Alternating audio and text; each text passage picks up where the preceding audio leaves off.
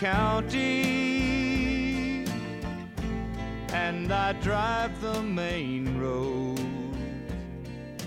searching in the sun for another overload.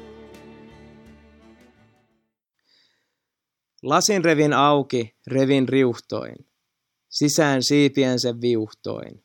Mahtavana korppi lensi ikäkaudet harteillaan. Minuun katsoi kohti, liikkeitänsä se tyynä johti. Kuin ois Herra, joka tohti, suoraan oven kamanaan. Pallaan kuvapatsaan päälle, leijas oven kamanaan. Kääntyi päin, jäi istumaan. Lentopotkumiehen ensimmäisessä jaksossa olemme Baltimoressa ja tuossa oli ote Edgar Allan Poen runosta Korppi. Tämä lyyrinen pätkä ei edes ole jotain ihan sattumanvaraista NFL ja Baltimoreen liittyen, vaan tästä sai nimensä Baltimoren uusin NFL-seura Ravens. Raven, korppi. Vaikka Poe elikin suurimman osan elämästään Richmondissa, on Baltimore paikka, josta hänen sukunsa on kotoisin, jossa hän tapasi tulevan vaimonsa ja jossa hän lopulta kuoli. Syitä Poon äkilliseen kuolemaan on haettu aina alkoholismista vesikauhuun ja kaikkea siltä väliltä, mutta ei sen enempää Poon kuolemasta. Minä olen siis Topias Kauhala runon ja Poe-esittely meille tarjosi Mikael de Anna. Mutta niin Baltimore, niin miksi me tässä meidän ekassa jaksossa otettiin aiheeksi juuri Baltimore ja Baltimore Ravens. Kuitenkin puhutaan aika suhteellista uudesta seurasta, joka on menestynyt, mutta ei kuitenkaan lukenut tällaisiin niin kuin NFLn Hallmark-seuroihin. No, syitä on oikeastaan kaksi. Yksi on se, että se on sellainen aika osuva kaupunki, johon yhdistyy paljon tällaista sekä kaunista että ristiriidasta, mikä NFL näin ylipäänsä liittyy ja mitä me haluamme tässä lentopotkumiessa miettiä. Sitten toisekseen se on kaupunki, missä me ollaan kumpikin käyty. No itse asiassa Baltimore on oikeastaan ainoa Amerikan kaupunki, missä mä oon nyt kerennyt käymään. Lyhyen vierailun aikana kuitenkin pystyin aistimaan sitä tiettyä dynamiikkaa, joka sitten ehkä lopulta aukeaa enemmän tämänkin ohjelman kuuntelijoiden hyvin tunteman The Wire-sarjan kautta. Itse asiassa siihen liittyy semmoinen nopea tarina, että meille oli annettu ohjeistus. En nyt muista, missä ne kadut kulkee, mutta tota, tietyn korttelin tai siitä edespäin tai eteenpäin, niin ei ollut hyvä kulkea meidän, eli sitten oltaisiin mahdollisesti jouduttu aitoon vaaraan. En tiedä, kuinka paljon siinä oli värikynää, mutta tota, se kuitenkin antoi tietyn kuvan, mitä sitten tosiaan toi The Wire-sarja myöhemmin sitten toi TVn kautta itselle mieleen. Mulle taas tämä Baltimore tuli ihan siitä tähän niin kuin ensimmäiseksi jaksoksi, että tämä oli itse asiassa ensimmäinen, no kun ollaan ylipäänsä tällaisessa niin kuin tavallaan merkityssuhteiden maailmassa ja aika paljon puhumassa siitä, miten NFL on Amerikassa iso ja miten me voidaan käyttää ehkä NFL myös tällaisena Amerikan peilinä, niin, niin Baltimore oli itse asiassa just se paikka, missä ensimmäisen kerran näin mitään tästä niin kuin omin silmin. Että totta kai oli TV-ssä nähnyt ja sellaista, mutta se, että miten niin kuin oli jollain tavalla kosketuksissa NFLn kautta, niin se oli Baltimoressa. Olin, olin silloin kulkemassa Philadelphiasta kohti Washington DCtä ja sitten kun se bussi joka tapauksessa menee Baltimoren kautta, niin halusin niin kuin ehdottomasti tehdä sitten pysähdyksen sinne, varsinkin tällaisena isona The Wire-fanina. No, siinä oli sitten vielä samana päivänä, oli sunnuntai, niin oli, oli, oli pelattiin Raven Steelers. Mä tiesin totta kai, että sellainen peli on, mutta ei mulla ollut lippua siihen, että se olisi Mä olisin maksanut ihan hirvittävän paljon, kun oli vielä rivalry-peli ja muutenkin mulla oli enemmän agendana nyt sitten käyttää sellainen tai käyttää se aika siihen, että tekee tällaisen viiden, kuuden tunnin pysähdyksen Baltimoressa ja käy siellä vähän ihmettelemässä paikkoja. Mutta jo, ja ehkä oli vähän unohtunut, että tämmöinen peli on, mutta sitten kun moottoritiellä meni kohti Baltimore, niin siellä rupesi yhtäkkiä näkemään tosi paljon sitä, että autoissa oli ihmisillä Ravensin ja Steelersin paitoja, mikä vähän säpsäytti ja oli sellaista, niin kuin, että ahaa, että oho, että, että, niin kuin, että tällä tavalla tämä peli näkyy ja, ja sitten mitä lähemmäksi tuli kaupunkiin, niin sitä alkoi semmoiset ihan tauttomat liikenneruuhkat, mikä tukkootti nekin liittyvät, mitä sen bussin piti käyttää. Ja siinä sitten samalla näki koko, ottelu, koko sen ottelupäivän, koska se, missä Greyhound-asema Baltimoressa on, niin se on keskusta nähden sillä tavalla, että siihen se jää se stadion keskelle. tai siihen puolimatkaan, eli joka tapauksessa haluaa kulkea bussiasemalta keskustaan, niin siinä pitää, tai lyhin reitti on käytännössä sitten sen, sen stadionin ohi, niin siinä sitten näki koko tämän, niin kuin, mitä tämmöinen ottelupäivä sisältää. Siellä oli hirvittävästi ihmisiä tailgate-vauhdissa, grillit päällä, baarit täynnä. Ja itse asiassa sitten kun tuli takaisin ja oli peli käynnissä, niin se oli hauska nähdä, miten paljon siellä oli grillejä viilenemässä. Mikä jos haluaa tällaista niin kuin Amerikan hihittelyä, niin siinä, siinä oli sitä niin kuin kerrakseen. Mutta sitten ihan siellä keskustassakin näki, vaikka peli oli jo siinä vaiheessa käytännössä saattanut jo alkaakin, niin näkyy hirveästi Baltimore Ravensin lippuja liehumassa ja ihmiset oli, ketkä oli liikkeellä, niin nekin oli Ravensin paidoissa, vaikka ei ollut selkeästi menossa sinne itse mm. peliin. Että, että oli jollain tavalla jopa aika niin kuin pysäyttävä kokemus nähdä, että miten, miten yksittäinen NFL-peli näkyy siinä kaupungissa, missä se pelataan. Että sehän on loppujen aika tyhmä tehdä sellaisia vertauksia ruveta miettimään, että miten eri maissa ja eri sarjoissa, että, että samahan meininkiä se on omalla tavallaan tai onkin, jos ottaa vaikka Euroopan ja sitten jalkapalloottelut. Mutta se, mikä tässä oli jotenkin vielä sellaista pysäyttävä oli se, että miten se, niin kuin se tapahtuma oli koko perheitä ajatellen, niin, kuin niin monenlaisia ihmisiä ajatellen sellainen niin koko päivän tapahtuma, missä tullaan myös NFLn suhteen siihen, että kun jos nyt Amerikasta, niin miten paljon pelejä on NBAissä ja miten paljon pelejä on NHL ja miten paljon ennen kaikkea on pelejä baseballissa. Niin kuin tässä on vaan kahdeksan kertaa, jos unohdetaan pudotuspelit, mahdollisesti sellaiset, niin kahdeksan kertaa runkasarjassa pelataan vaan Baltimoressa. Eli sitä sitäkin kautta tulee niin kuin aivan mielettömän iso tapahtuma. Sitten kun myöhemmin sillä pitkällä Amerikan, tai no pitkähköllä Amerikan reissulla, niin pääsi näkemään pelejä, niin sitä jotenkin myös ymmärri sen, miten paljon siinä niin koko sen ottelu tapahtuma päivän aikana sellainen niin kuin tavallaan tunnelmakin rakentuu. Et se oli itselle myös yllätys sille, miten hyvä tunnelma NFL-peleissä on. Et se on semmoinen jatkuva tunnelma, mutta se, että minkälainen niin kuin lataus siihen rakentuu, kun on joku, varsin joku tärkeä third down, niin sitä jotenkin niin kuin hiffaa, että missä se kumpaa. Se kumpaa sitten koko päivästä ja sen koko päivän merkityksestä. Ja sitten kun näitä pelejä on näin vähän, niin korostuu myös jotenkin sellainen, että miten se on vaan muutamasta sentistä ja muutamasta, saako joku potkastua pallon haarukkaan tai onnistuuko joku heitto, saako joku kiinni, edetäänkö jäädäänkö jostain niin puoli yardia vajaaksi jostain touchdownista tai siitä, että saa uudet yritykset ja vähän pelejä ja sitten siinä niin kuin kaikki korostuu. Niin, niin se on jollain tavalla niin kuin todella kiehtova maailma tätä kautta. Niin, monessa lajissahan tykätään puhua marginaaleista ja totta kai ne on jokaisessa lajissa tärkeitä, että jollain eurooppalaisella jengillä voi joku yksi ylärima määrittää, mennäänkö Eurooppaan tai ei ja muuta vastaavaa, mutta tota, NFLn suhteen se on jotenkin vaan niin korostetun paljon enemmän, josta jotenkin tulee kornisti mieleen, tai kornisti ja kornisti, mutta tota, yksi öö, elokuvahistoriankin tiettyjä suuria hetkiä, missä tota, Any Given Sunday elokuvassa joukkueen valmentaja esittävä Al Pacino, Al Pacino pitää tämän hirveän tunnetuksi tulleen puheensa sille joukkueelle, missä puhutaan senteistä ja tuumista ja sekunti siellä, puoli sekuntia myöhässä, varttisekunti ennen.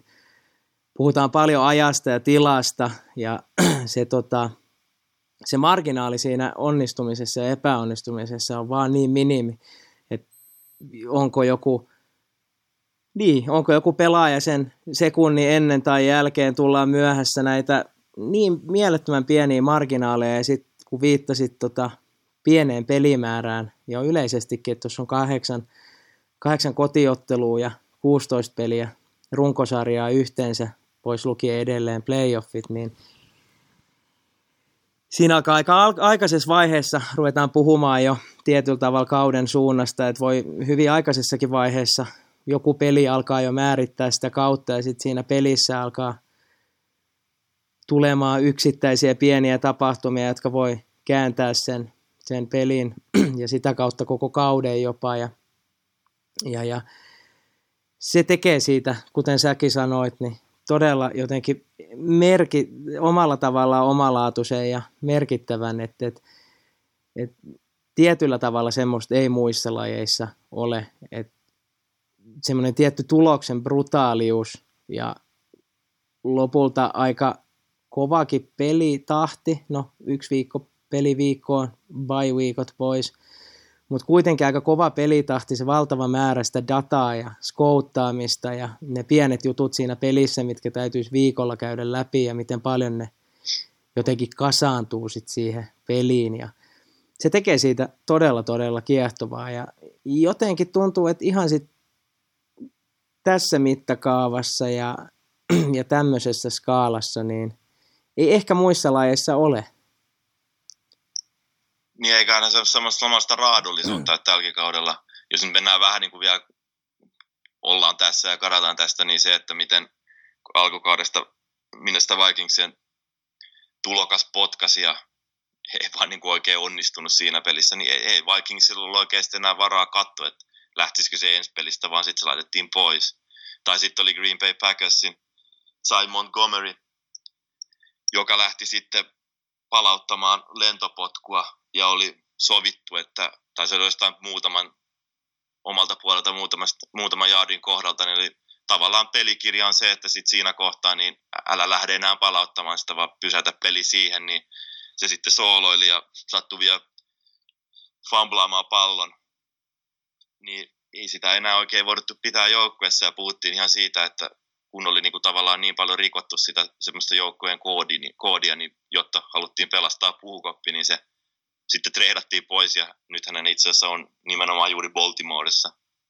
Joo, ja se tähän lisään siis sen, että, tai tuli tosta mieleen, niin kun käydään keskustelua pelikirjoissa ja pelikirjoista ja taktiikasta ja, ja muusta, niin just toi Ty Montgomerynkin esimerkki, miten se on loppujen lopuksi pienestä kiinni ja miten ennalta määritettyä tai, tai sovittua se on, että yksinkertaisesti kun on pieni määrä pelejä ja isot panokset, niin ei vaan ole varaa sooloiluun, ellei sit sillä ole jotain yllättäviä positiivisia tuloksia, mitkä sitten voitaisiin jollain käänteen tekevällä tavalla ratkoa johonkin suuntaan, mutta tämmöisiä sun kuvaamia ö, tilanteita, niin niitä ei katsota sormien läpi, vaan se on aika, aika nopeasti sit ulos, että se on myös yksi semmoinen todella mielenkiintoinen aspekti tässä pelissä niin kuin tästä NFLn merkityksestä ylipäänsä niin kuin jenkkifudiksen suuruudessa Amerikasta puhutaan, niin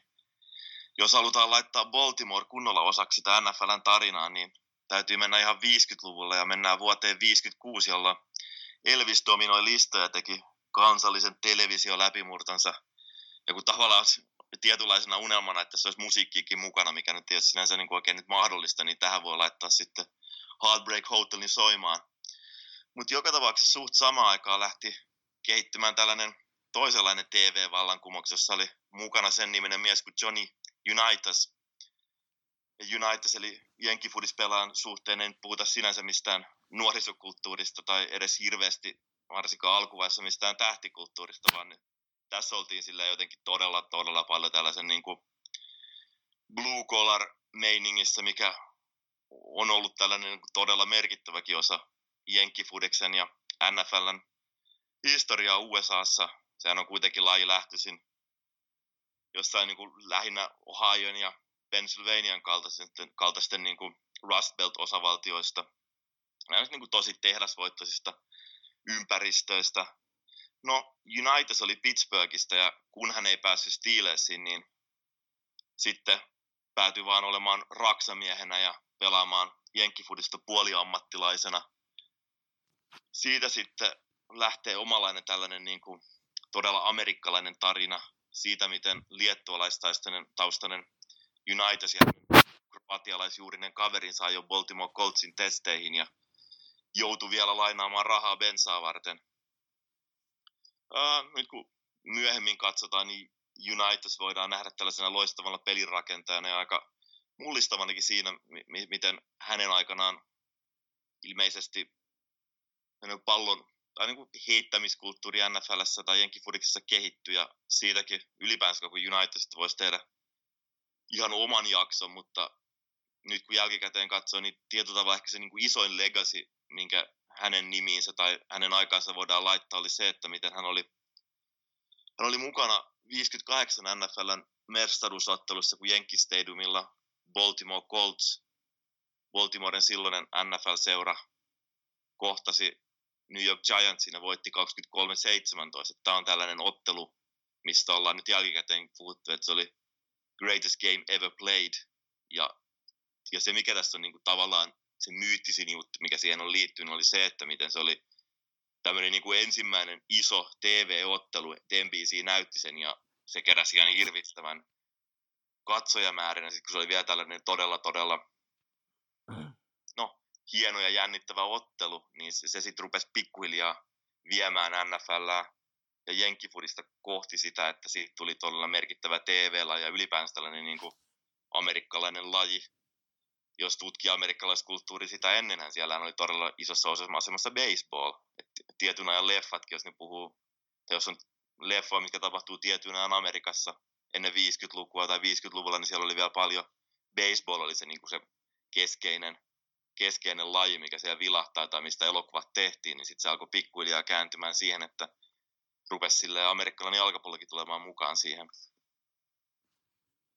Ja tota, United on baltimorelaisittain legendaarinen hahmo siltäkin osin, miten hän ei lopulta hyväksynyt Indianapolis Coltsia. Mennään siihen aiheeseen myöhemmin, tai tässä ihan pian, mutta sen, tämän, että hän ei sitä hyväksynyt, niin hän sen osoitti ihan näkyvästi ja kunnolla.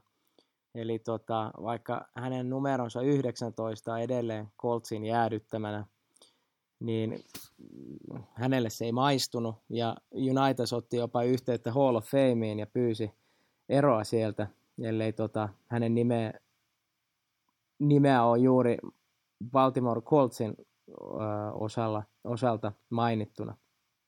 Ja tota, tästä itse asiassa tietynlaisena aasinsiltana päästään toisenlaiseen mielenkiintoiseen aspektiin NFLn suhteen, että et puhutaan luonnollisesti franchise-kulttuurista, mutta tota, näissä muutoissa ei sinänsä ole semmoista tiettyä kaavaa, eli välillä perustetaan uusi seura johonkin kaupunkiin, ja joskus taas se seura, joka siirtyy kaupungista A kaupunkiin B, kuljet, niin sen mukana kulkee se historia. Eli tässä tapauksessa Indiana, äh, anteeksi, niin, eli Indianapolis Coltsiksi muuttuva Baltimore Colts, niin siinä matkassa meni mukana myös sen Baltimore Coltsin historia. Ja tämä oli sitten Unitekselle tiukka paikka, eli hän ei hyväksynyt sitä, että Baltimore Coltsin se perinne ja historia ja menestys ja merkkipaalut ja muut siirtyy Indiin. Ja tota, et siinä puhutaan kuitenkin aika suuristakin merkityssuhteista ja et vaikka on franchise-urheilua ja jengi tietää sen säännöt ja tietää miten siinä voi käydä, niin kuitenkin näillä on aika iso merkitys sit siinä, että miten jonkun kaupungin uroteot ja kaupungin seuran uroteot, niin sitten se vaan se koko historiakin siirtyy johonkin toiseen kaupunkiin. Se on aika merkittävä, merkittävä juttu. Ja ylipäänsä tällainen todella mielivaltainen kulttuuri, että seuroja voi tuosta noin siirtää, mikä nyt on sellaista, mitä Euroopassa oikeastaan nyt niin sinänsä on niin kuin tapahtunut. Jos sanotaan, että tämä Milton Keys Donsia, mutta, mutta ei sen enempää. Ja nytkin on esimerkiksi niin kuin viimeksi NFLssä siirtynyt Chargers ja Rams kumpikin Los Angelesiin. Chargers San Diegosta ja Rams St. Louisista. Ja nyt on sitten Oakland Raiders lähtössä kohti Vegasia. Niin, niin jotenkin tämä on vähän tämmöistä, että sit omistajat keskenään käytännössä hyväksyä päättää, päättää että mitä, mitä tehdään näiden, että missä kaupungissa ne pelaa ja milloin se mekanismi on loppuksi todella kaukana niistä itse, itse ihmisistä.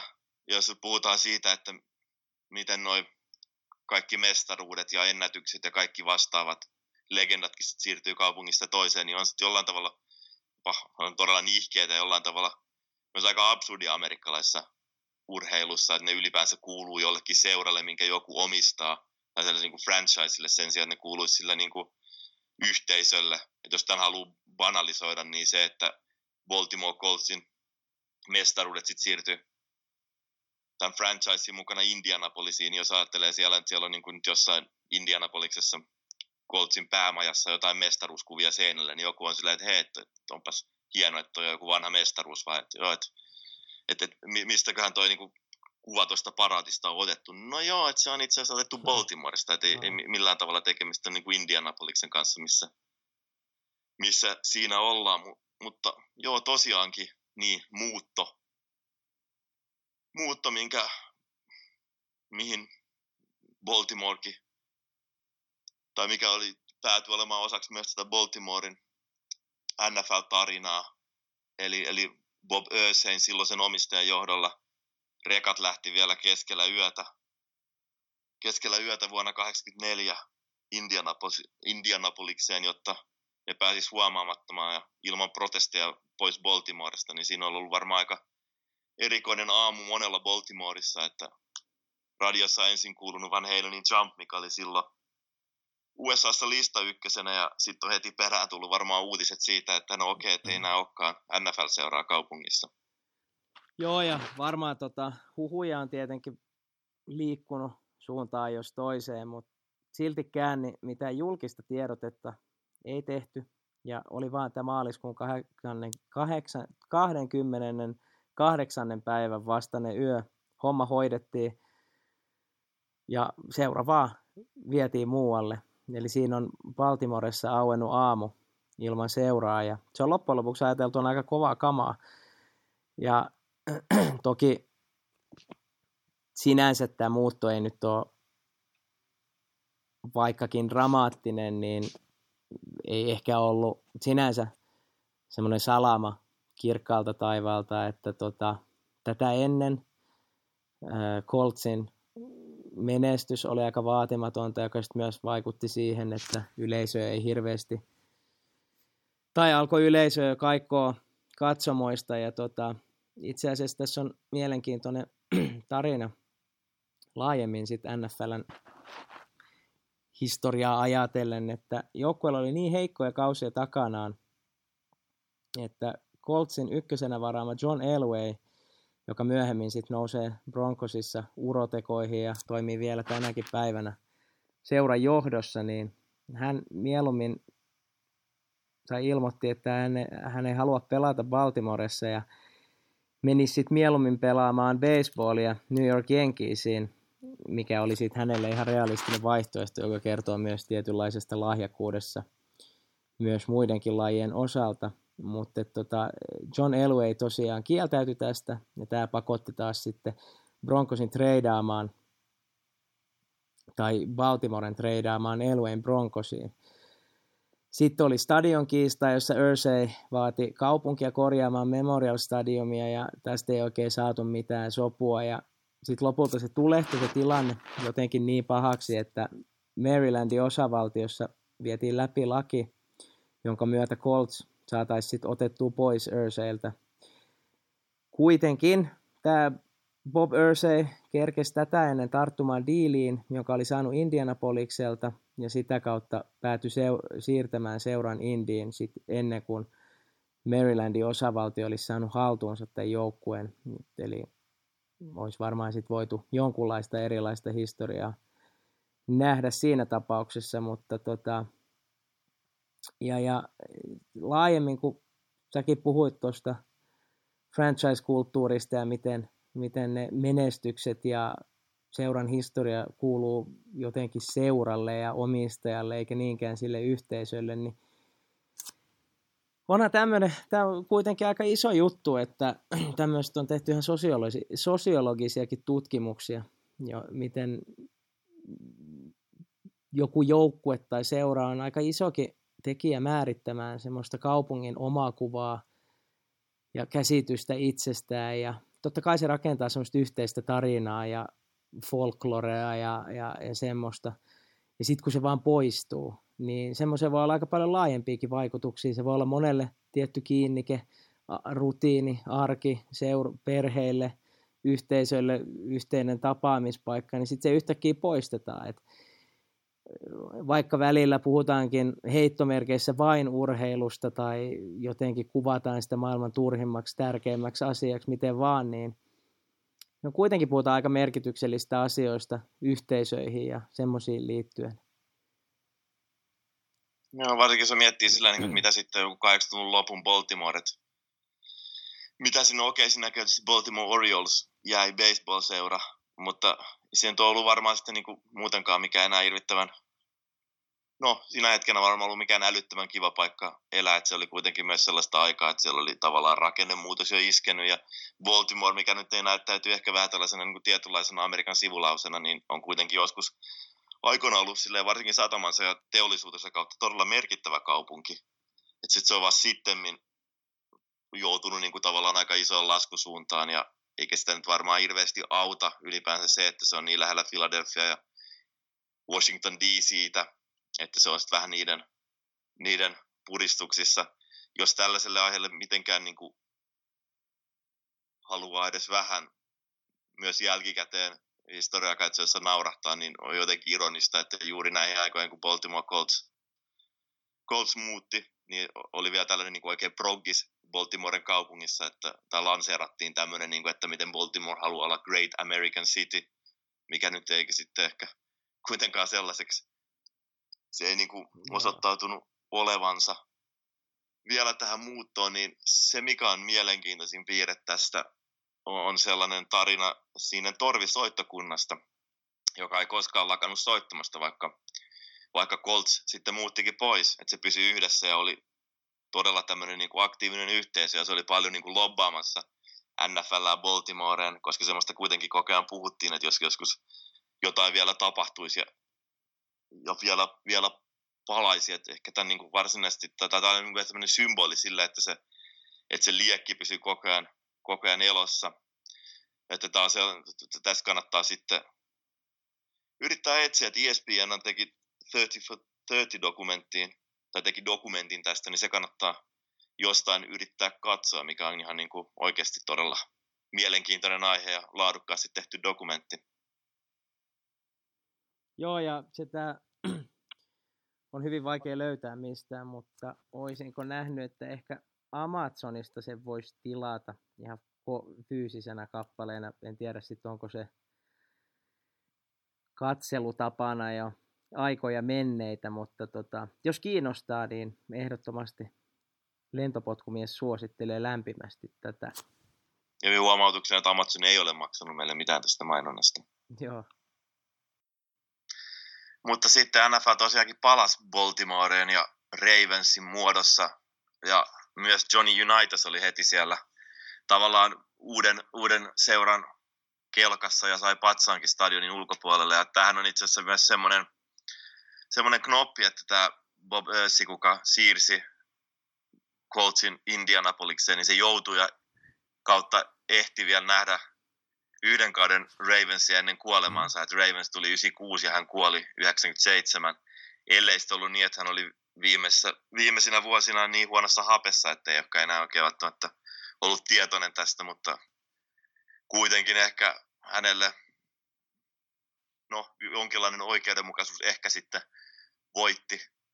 Mutta on tästä toista tässä se, että semmoinen aspekti, että nyt kun Baltimore sai uuden NFL-seuran, niin sekin tietysti sitten vietiin jostain muualta, eli Browns Clevelandista, joka toista nyt vähän ajan päässä siitä sitten sai itsensä takaisin, mutta taas, taas kävi näin. Joo, tämä on just tota, näitä tarinoita, eli just footballin takaisin Baltimoreen tuon Art Modell oli sitten taas Brownsille samanlainen henkilö, mitä tämä Ursay oli Baltimorelaisille. Eli, ja siinäkin oli aika paljon samankaltaisuuksia. Eli Modell siirsi oman stadionkiistansa myötä taas sitten Brownsin Baltimoreen. Mutta tässä kaupassa taas sitten, tai siirrossa, ei sitten taas tullut Brownsin historia mukana. Eli tota, näin ollen Ravens aloitti puhtaalta pöydältä. Ja samalla sitten Baltimoreen saatiin julkisella rahoituksella rakennettua uusi stadion, eli päästiin tästäkin kivestä kengästä eroon. Ja tota, tämäkin sitten tuo semmoisen oman tietyn mielenkiintoisensa, mielenkiintoisen juttunsa Baltimoreen, että vaikka laji palaski kaupunkiin, niin tietty osa, tai varmaan suurikin osa alkuperäisistä Colts-kannattajista, faneista, ei koskaan toipunut siitä järkytyksestä, että se jengi vaan yhtäkkiä lähti. Ja sitä kautta jäi semmoinen kollektiivinen yhteinen tunne ja pelko siitä, että mitä jos se taas viedään pois meiltä. Mutta kuitenkin, kuten tuossa on edellä aiemmin mainittiin, niin Unitas yhdessä sitten muutaman muun entisen Colt suuruuden kanssa otti sen seuran kuitenkin vastaan ja siitä tehtiin semmoinen, sitä kautta pystyttiin rakentamaan aika sellainen tyylikäs silta menneen ja tulevan sukupolven välille tai menneen seuran ja uuden seuran välille. Ja, ja sitä kautta saatiin se hyväksymään ja totta kai osalle baltimorelaisista on Colts ja Ravens, mutta tota, totta kai sit uudemman sukupolven tyypeille Ravens on se uusi normaali. Ja sitä kautta päästään itse asiassa aika myös mielenkiintoiseen toiseen aspektiin, eli se missä ehkä Suomessakin joskus ironisestikin puhutaan, miten isän kanssa sohvalla katsottiin lauantaina futista ja Liverpoolin pelejä ja näin mustakin tuli poolfani. Korostan, että minusta ei konkreettisesti tullut poolfania, mutta esimerkkinä, niin Ravensin kohdalla taas puhutaan semmoisesta, missä uusi sukupolvi oli isossa roolissa tai on ollut isossa roolissa houkuttelemassa vanhoja Colts-tyyppejä sitten taas niihin peleihin. Eli siinä toimii mielenkiintoisesti tämä dynamiikka vähän toisinpäin. Mutta tota, totta kai niin kauan kuin on Colts-ihmisiä elossa, niin kaupungissa on jonkunlainen kaksoisidentiteetti. Eli, eli ollaan, vaikka Ravens on suht kauan jo ollut, niin tiettyä saumakohtaa ed- eletään edelleen se on olennaista, että Ravens lähti kuitenkin todella nopeasti menestymään. Että, että siitä on tullut tällainen niin kuin omalainen minidynastia, että voitti Super Bowlit 2000 ja 2012 ja on ollut sitten 2000-luvulla no enemmän pudotuspeleistä kuin sieltä ulkopuolella. Että, että tällainenkin on ollut sitten niin kuin tavallaan tärkeää, että, että, että kun se tuli, tämä uusi seura, niin se tuli myös aika ryminällä. Että sen, sen, sen taakse silleen myös niin kuin varmaan ihmiset halusi paljon mennä. Sitten se on ollut myös sellainen seura, missä on ollut aika paljon, vaikka on sinänsä nyt reilu 20 vuotta vanha seura vaan, niin se on myös, että, että sai niin kuin heti nopeasti, suht nopeasti uudet, uudet omat legendoit, joita on ollut paljon. Ja sitten tässä itse asiassa päästään jollain tavalla myös tällaiseen niin kuin ristiriitaisuuksiin, mitä NFL liittyy, sillä yksi näistä juuri näistä legendoista, joka sai patsaankin stadionin ulkopuolella, oli sellainen henkilö nimeltään Ray Lewis.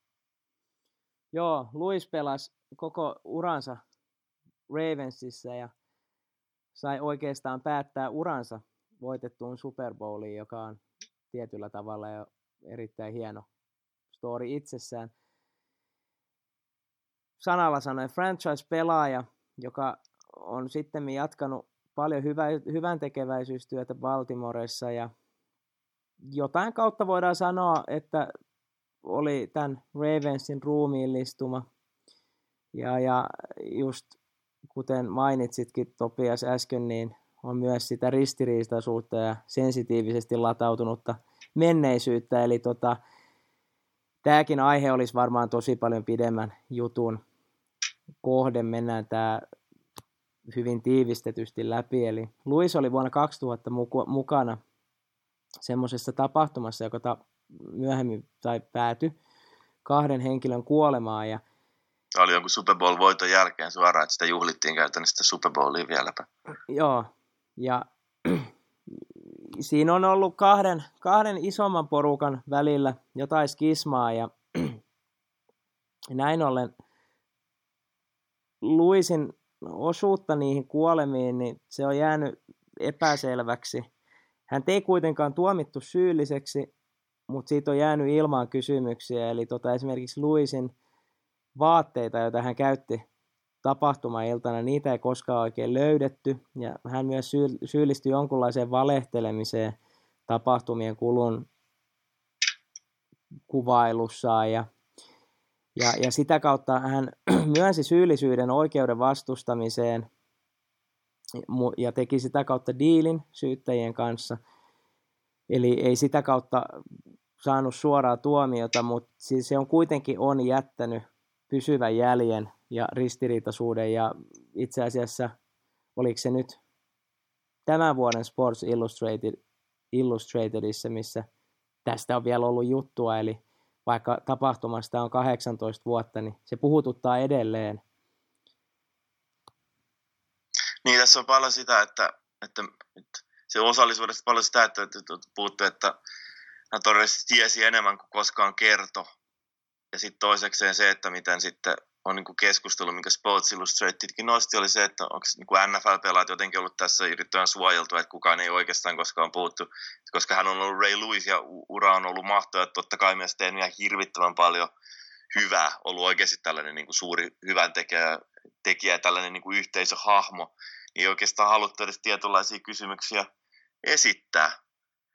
Ja sitten tietysti sille Luisissa, niin, tämäkin on tietynlaista tällaista niin kuin jonkinlaista amerikkalaista kerrontaa. Hän tuli vielä jotenkin todella rikkonaisista taustoistakin ja jotenkin, että kun siinä on kuitenkin semmoinen niin, niin todella iso ilmiselvä sankaritarina siinä vieressä, että tulla hyvin rikkonaisista taustaista ja päätyy pelaamaan sellainen ura ja olla niin jotenkin rakastettu ja iso hahmo, niin on se, on se todella toisaalta myös niin kuin todella hieno ja hän oli myöhemmin myös niin tietynlainen tukihenkilö jopa uimari Michael Phelpsille, joka on Baltimoresta kotoisin ja Ravens-fani.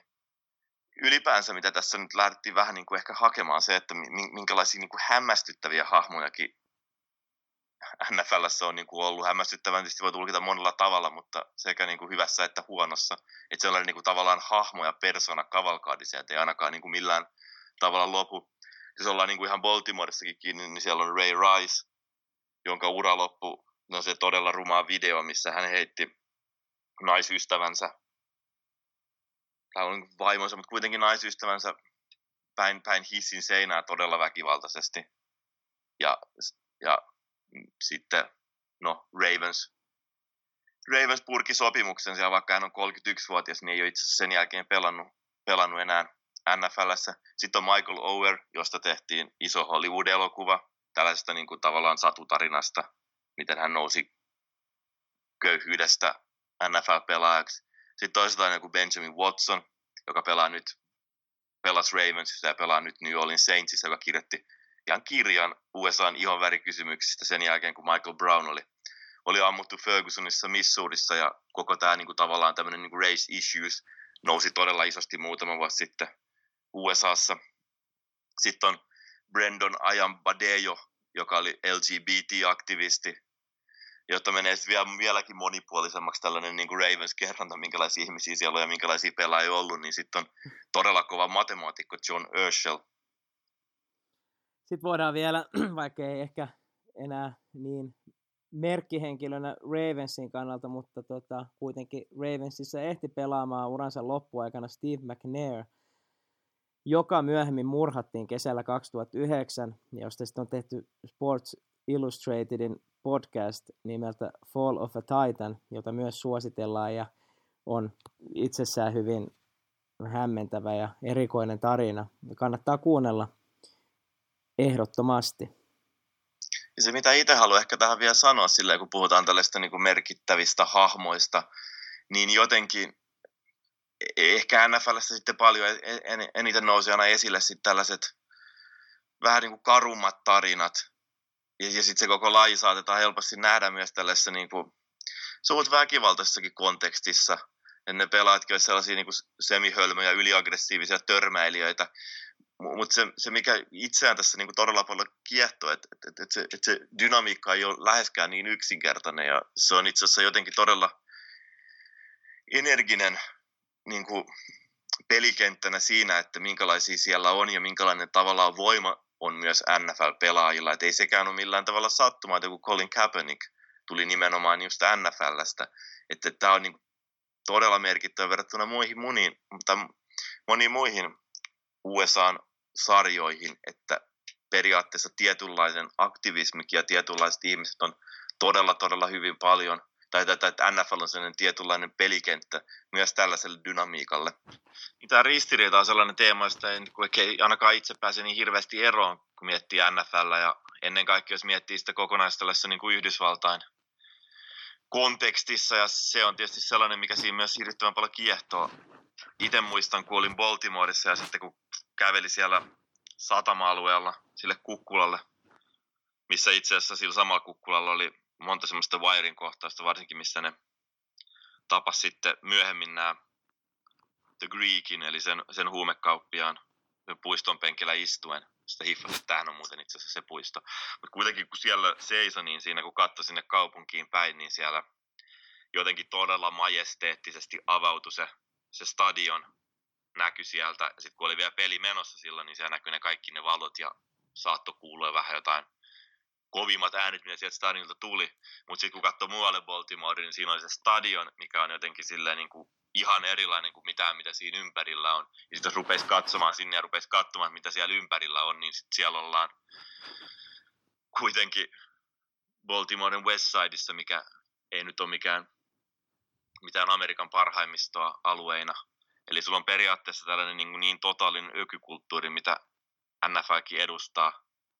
Et siellä on sitten niin kuin tämmöisiä Leveon Bellin kaltaisia pelaajia, mitkä koska ne päättää jättää pelaamatta, niin ne menettää hirvittävän kymmeniä mi- miljoonia dollareita palkkojaan, vaan sen takia, ettei halua pelata. Mikä sen tietysti sekin on monimutkaisempi keissi kuin noin, noin yksinkertaistaen liittyy niin, niin moni muukin asia siihen, mutta joka tapauksessa, että sulla on sellaiset, se, se ökykulttuuri ja sitten ylipäänsä niin kuin stadion, mikä on rakennettu vielä 90 prosenttisesti Baltimoren tapauksessa julkisin varoin. Ja sitten siinä on vieressä kaupunki, mikä The, The, The Wirein sanon on tosiaankin Dark Corner of the American Experiment. Joo, ja se on myös sen oman kokemuksenkin kautta just kaksinainen, miten tuossa lähetyksen alussa sanoinkin, että on toisaalta se Harbor Placein hulppeus ja olemus ja isoja katuja ja, ja muuta semmoista tiettyä amerikkalaista stereotypiaa, pilvenpiirtejä ja, muuta semmoista. Ja sitten just, miten saatiin ohjeistus olla menemättä näitä tiettyä korttelilukumäärää kauemmaksi, jossa sitten voitaisiin kohdata tietynlainen aito vaara, mutta kuitenkin se sellainen mielikuva hulppeudessa ja sitten siinä vieressä olevasta toisesta maailmasta, joka eihän se totta kai ole mikään amerikkalainen yksin oikeus, mutta tota, kuitenkin kun se pistää siihen perspektiivin ammattilaisurheilun ja just mainitseman ökykulttuurin vierelle, niin se luo hyvin kaksinaisen kuvan ja ristiriitaisen mielikuvan siitä maailmasta. En ole sillä itse missään nimessä niin kuin sinänsä kyseenalaistamassa NFL, että tämä on vaan mielenkiintoista miettiä ja miettiä siitä näkökulmasta, että minkä takia se on itse asiassa todella ok, minkä takia se on niin jotenkin silleen niin kuin normaalia ja sinänsä yleisesti hyvä, hyväksyttyä, että tällainen niin kuin rikas ja köyhä, köyhä saa niin, kuin niin selkeästi elää rinnakkain. No yksin on tietysti se, että että ne seurat merkitsee ihan hirvittävän paljon kaupungeilleen. Sitten merkitsee taloudellisesti, sitten merkitsee myös sille yhteisöllisesti. Että sehän on sinänsä vähän niin kuin abstrakti aihe ja sitä on vaikea millään tavalla edes tutkia, että mitä, mitä kaupungilleen merkitsee NFL-seura.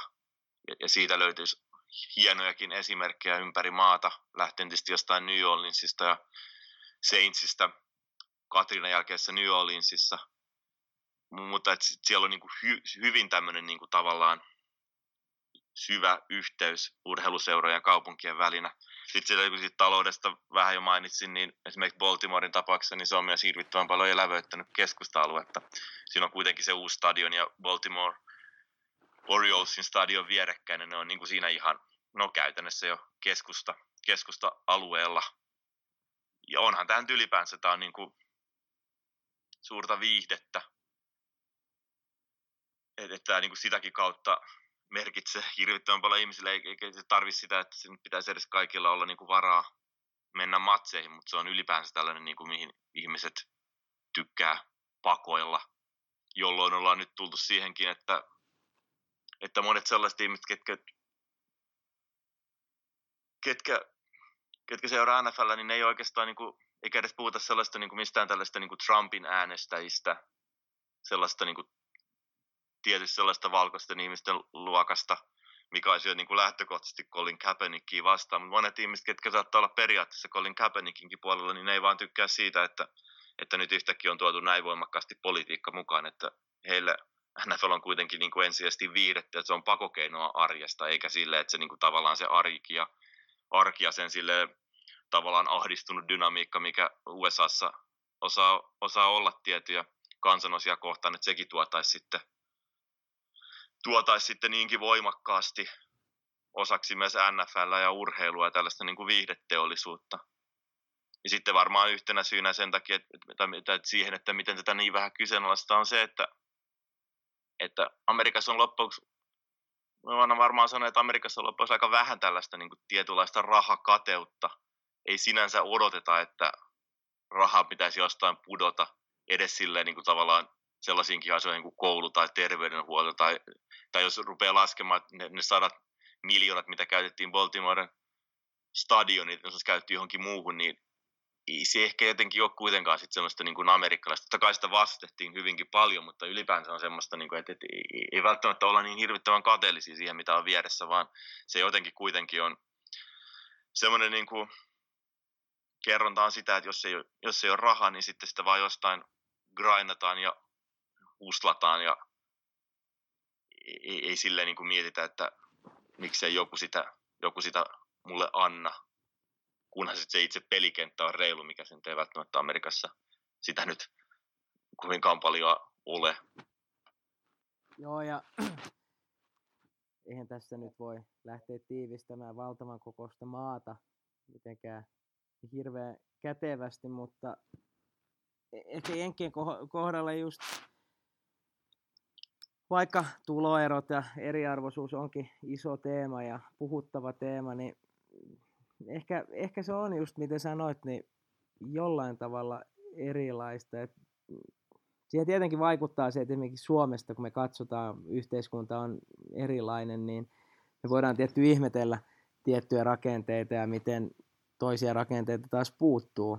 Ja tota, mutta sitten täytyy myös ottaa huomioon, että Yhdysvaltain koko poliittinen ja tietyllä tavalla niin kuin aate, aatteellinenkin tausta on hyvin erilainen kuin Suomessa. Ja toisaalta voidaan niin kuin mielenkiintoisena kuriositeettina sanoa, että esimerkiksi Nixonin aikana, eli NFLn alkuaikojen jälkeen, jälkeisenä aikana, niin oltiin hyvin lähellä saada aikaa jopa tietty malli perustulosta, joka itse asiassa olisi tänäkin päivän aika moderni rakennelma, minkä he olisi luonut. Sen kuitenkin jäi tekemättä, mutta se olisi tietenkin taas piirtänyt aika erilaisen historian Jenkkien osalla, mutta kuitenkin niin, et sitä kautta niin semmoinen tietty ainakin mielikuva syttyy amerikkalaisista tosi sisukkaina ja, ja, ja oikeudenmukaisuus on iso teema, mutta se ehkä rahan kautta ei tule samalla tavalla esiin. Mä annan tosi korni esimerkki ja jopa kamalankin, mutta tota, eräskin, tai eräätkin Trumpia, Trumpia kannattaneet köyhät ihmiset oli semmoisessa tilanteessa, että niillä olisi jollain tavalla, en tiedä miten siinä sitten kävi, mutta oli ainakin uhka, että semmoinen tietty asumistuki olisi lähtenyt heiltä pois näiden leikkaamisten, tai mä en oikein tiedä, osaa nyt tarkkaan sanoa miksi, mutta olisi kuitenkin oli uhattuna tämmöinen köyhien asumisen tuki, ja sitten näitä ihmisiä haastateltiin, ja heidän mielestään se on ihan ymmärrettävää, että mikäli nämä heidän tuen rahat käytetään muuriin, eli siihen Trumpin obsessiiviseen missioon, edelleenkin tämä ihan hirveän kamala esimerkki, ja en haluaisi käyttää avainsanoja Trump ja muuri välttämättä tässä kontekstissa, mutta se antaa tietyn kuvan, että sen tietty sisukkuus ei jäädä jotenkin erilainen kuva siitä, miten semmoinen oikeudenmukaisuus kyllä, mutta se ei ehkä välity välttämättä rahan kautta. Kun ollaan Baltimoressa ja tällaisessa niin kuin, siinä miten rikas ja köyhä on rinnakkain, niin kyllähän niin kuin Baltimore on taas on esimerkki myös sellaista kaupungissa, missä sille NFLänkin liittyen näkee, että on niin kuin tavallaan kahden kerraksen väkeä. Että se stadion on siellä kaupungissa, mutta sitten et, et, et, et, et se on niin kuin eri asia, että kuinka paljon, kuinka suurin osa itse asiassa siitä niin kuin sitten, ketkä siellä stadionilla käy, niin tulee varsinaisesti Baltimoresta. Et Baltimorekin on sellainen kaupunki, missä sitten varsinkin sitten viimeistään 60-luvun lopulla tapahtui tällainen niin kuin white flight, eli ruvettiin muuttamaan pois kaupungeista tai sieltä niin kuin kantakaupungista ja joka päivä ihan niin kuin kaupungin kuntarajojen sisäpuolelta sitten esi, tosiaan niin kuin esikaupunkeihin ja sitten pikkupaikkoihin, mitkä on niin kuin Baltimoren lähistöllä, että, että siinä on niin kuin tavallaan, että itse Maryland, missä Baltimore sijaitsee, niin sehän on Yhdysvaltain tällainen mediani tulossa, on niin kuin silleen vaurain, vauraan kaupunki, mikä, mitä sitten taas, tai vaurain osavaltio, mitä taas sitten Baltimore kaupunkina läheskään ole. Ja että sitten tämä, niin kuin mistä autokolonnastakin, mistä mä puhuin, niin sekin tietysti kertoo siitä, että sitten tullaan niin kuin suht kaukaakin sitten katsomaan sitten niitä pelejä. Ja sitten taas Baltimoren rooliksi. Ja mikä on tavallaan sitten myös semmoinen, niin kuin,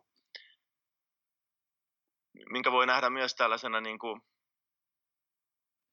no, palkintolappuna, voittolappuna pois, pois siitä, missä ollaan. Niin, niin Baltimoren rooliksi on jäänyt sitten olla yksi tällainen, niin kuin mikä sitten taas sitten kasvattaa tosi paljon pelaajia sinne. Et, et, et, et sekin on niin kuin merkittävä voittolappu olla yksi niistä. Onko se niin, että, että, että joka 120 80 000 amerikkalainen pääsee NFLään, niin tällä hetkellä yhtenä esimerkkinä Baltimoresta on LA Ramsin ehkä, ehkäpä NFLn tämänhetkinen paras running back Todd Gurley, joka on, jonka tarina on sitten taas menemättä nyt liikaa tällaiseen niin kuin The Wireistakin kumpuviin kliseisiin tai mistä tahansa, mitä David Simon on, on, on, on Baltimore käsittänyt, niin hän, hän, hänelläkin on, Todd Girlilla on, on ne peruselementit, että siellä on absent father ja semmoinen perhe, missä ei hirveästi kyllä NFLää katsottu kotona, koska ei ollut sellaisia kanavia, mistä pelejä olisi näkynyt. Tänhän on itsekin kertonut jossain haastattelussa. Ja sitten Todd Girlin velikin on tällä hetkellä Marylandissa vankilassa. Että tässäkin on tällainen niin kuin no, yhdenlainen Baltimorelaistarina, mikä on nyt saamassa todella hienoa loppua, koska Todd Gurley pelaa todella hienoa NFL-uraa. Niin, eli lopultahan Baltimoren kautta me pystytään piirtämään ja mallintamaan semmoinen tietty mikromaailma NFLstä, että on se nousu konkreettiseksi koko Amerikan peliksi ja sitä kautta myös populaarikulttuuriin ja ja sitten entistä isompaan ja isompaan kokonaisuuteen ja toisaalta päästään semmoisiin ristiriitoihin ja muihin, mitkä kans voi, voidaan sanoa määrittävän NFLää osittain. Ja eikä se tarkoita, että jos puhutaan ristiriidoista, niin että se olisi pelkästään negatiivisissa valoissa, vaan tota, puhutaan kuitenkin erilaisista ajureista, eri taustoista, eri yhteisön osista, jotka luo sitten kompleksejakin dynamiikkoja ja tuo rujouden mukana myös kauneutta siihen juttuun mukaan ja sitä kautta olla tilanteessa, jossa Baltimorenkin kohdalla voidaan kauden aikana katsoa, miten violettipaitainen joukkue menestyy sit siellä kentällä, mutta et sitä kautta Baltimore on todella mielenkiintoinen ja luonteva ja looginen kohde tähän meidän avausjaksoon. Jos tähän sitten vielä haetaan loppulausinta, niin ei mennä enää Edgar Allan Poe, vaan otetaan toisenlaista baltimorelaista fiktiota, eli lauseeksi The game is the game, always.